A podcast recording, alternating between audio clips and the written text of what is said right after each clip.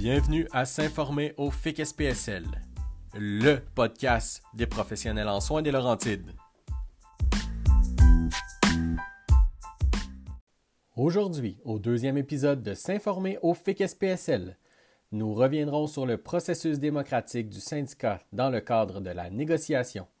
Nous reviendrons sur le processus de consultation qui se sont déroulés en 2019 et les étapes à venir dans les prochaines semaines. Nous profiterons également de l'occasion pour discuter de l'importance de la mobilisation. Faisons place au deuxième épisode de S'informer au FIC SPSL.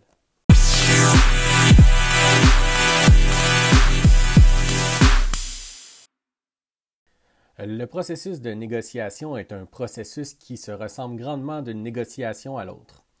En effet, la première étape est l'élection du comité de négociation. Ce comité aura la charge de représenter les membres et d'analyser les meilleures options pour celles-ci tout au long de l'année ou des années de la négociation. Leur premier mandat est de s'assurer de consulter les membres. Cette négociation-ci, des assemblées générales ont été faites par les syndicats affiliés à la FIC pour expliquer le processus de négociation et expliquer la consultation. Il faut se rappeler à l'été 2019 pour se souvenir que le processus de consultation des membres s'est fait en ligne. Il y a donc déjà, de cela un an.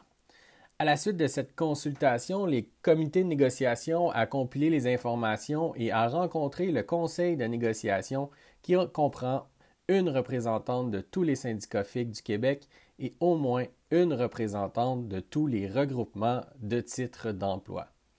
Lors de cette rencontre, le conseil de négociation a eu la chance de donner son avis sur les pistes de solutions à mettre dans la nouvelle convention collective. La négociation a débuté par la suite. Plusieurs rencontres entre la FIC et le gouvernement ont eu lieu. Ce sont des représentants du Conseil du Trésor qui sont à la table pour le gouvernement. Cet aspect a fait en sorte d'étirer la négociation puisque les vis-à-vis ne sont pas des représentants de la santé et ne connaissent moins et connaissent moins les aspects particuliers du réseau outre que les aspects plus euh, financiers. Donc, au terme de plusieurs semaines de négociations, le comité de négo a réussi à arracher plusieurs gains. À la suite d'une évaluation, il semblait se dégager plusieurs bons aspects pour les professionnels en soins du Québec. En ce sens, une entente de principe a été intervenue entre les deux parties.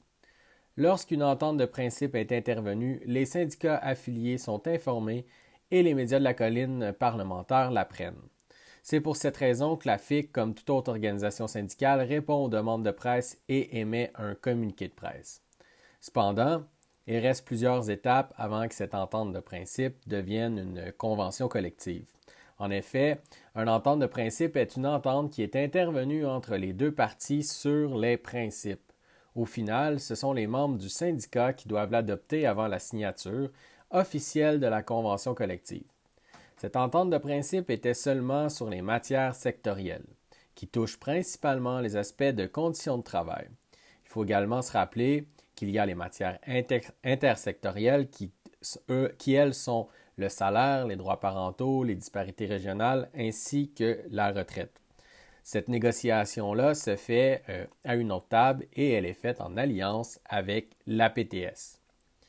En effet, l'étape suivante est l'acceptation de l'entente de principe par le Conseil national qui comprend des représentants de tous les syndicats affiliés du Québec. Cette étape s'est déroulée lundi dernier de 19h30 à 3h30 du matin. Lors de cette instance, les délégués ont pu prendre connaissance de l'entente. Au terme de plusieurs discussions, les délégués ont décidé de rejeter l'entente et de mandater le comité de négociation de retourner négocier avec le gouvernement.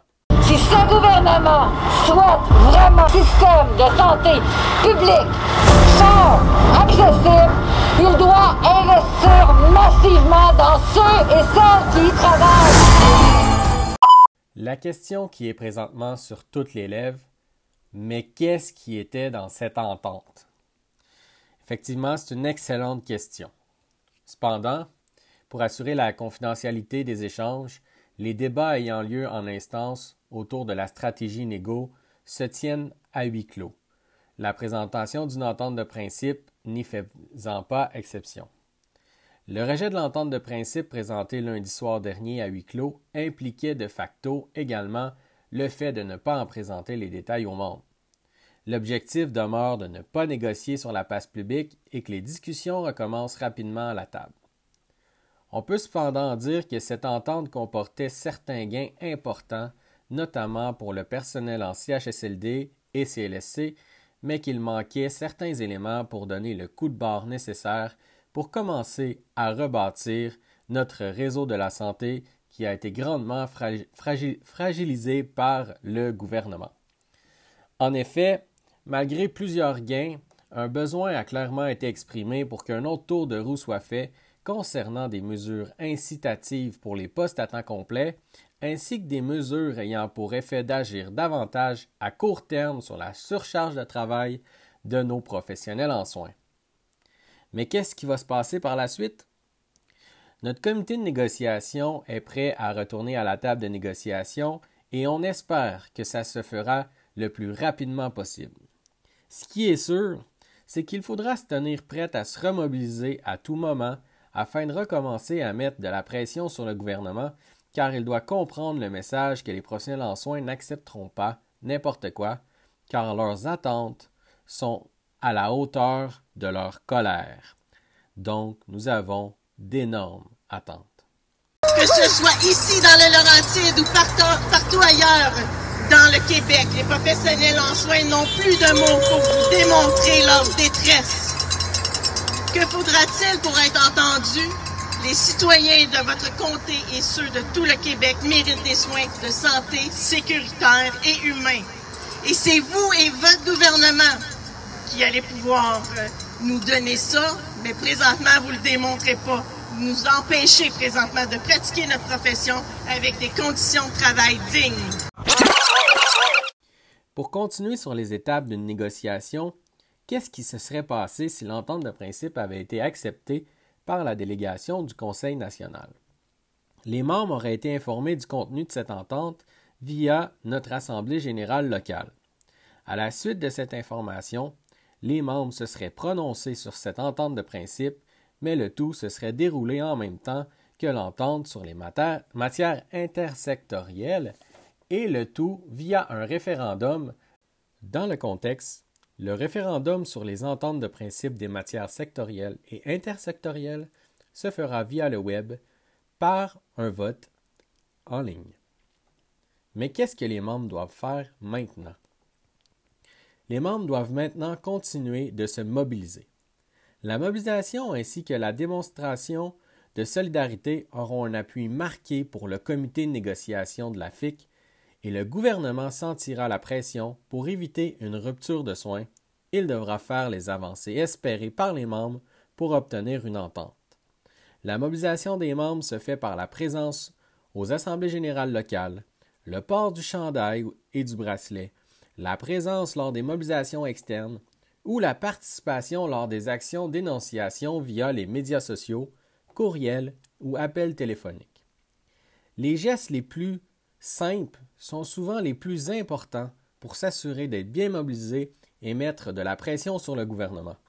On vous invite donc à nous suivre via notre podcast, via notre plateforme Facebook, via nos envois courriels, via notre site web, pour être mis au fait de, tous les événements de mobilisation qui auront lieu au cours des prochaines semaines afin de continuer de mettre la pression sur le gouvernement et supporter notre comité de négociation dans cette importante négociation qui a lieu présentement.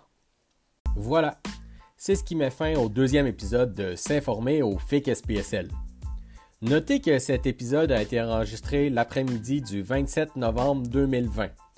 Nous souhaitons que cet épisode vous en a appris un peu plus sur le processus de négociation et que nous pourrons vous compter parmi nous lors des prochaines mobilisations qui ont lieu pour améliorer vos conditions de travail. C'est tout pour moi pour cet épisode. On se revoit dans le prochain épisode où nous aurons la chance de discuter d'un autre sujet tout aussi intéressant. Alors bye bye